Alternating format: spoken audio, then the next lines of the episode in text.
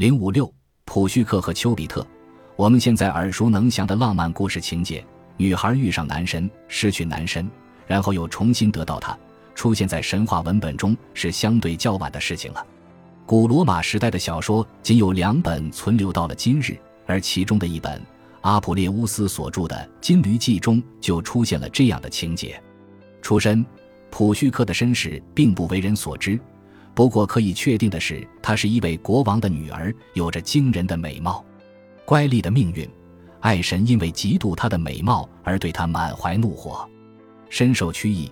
维纳斯派遣丘比特去破坏普绪克未来的感情生活，但丘比特却爱上了普绪克，而普绪克当然也情愿接受丘比特的爱。丘比特把普绪克带到了一个宫殿中居住，宫殿中所有东西都一应俱全，只不过丘比特禁止她看自己的正脸。当她违背了约定。看到了自己的丈夫之后，丘比特就离开了，让他落入了维纳斯手中。自杀性的任务，维纳斯向普绪克提出要求：如果他想夺回丘比特的话，就必须完成一系列越来越无理的任务，证明自己的爱。将一大篮混好的谷物分开，从生性凶猛、杀人成性的金羊身上取下羊毛，从一处难以攀越的悬崖间的山泉取水回来。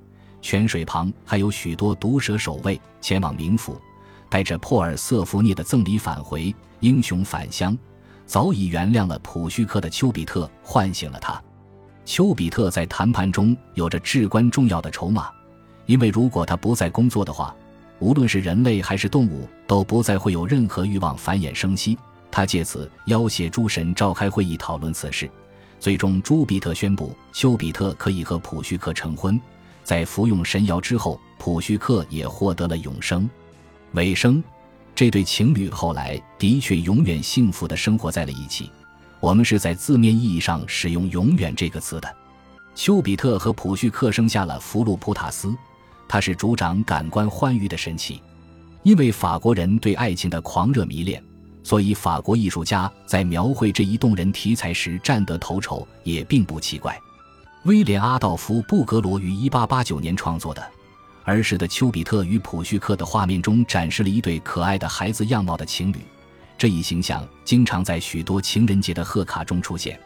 弗朗索瓦·爱德华·皮克特约1840年创作的丘比特与普绪克，则做出了一种更引人注目的诠释。不过，对这一神话最勾人心魄的表现，却是用大理石雕塑完成的。安东尼奥·卡诺瓦在自己1787年完成的《爱神唤醒普绪克》中表现了丘比特唤醒普绪克的瞬间。这幅作品现藏于卢浮宫博物馆。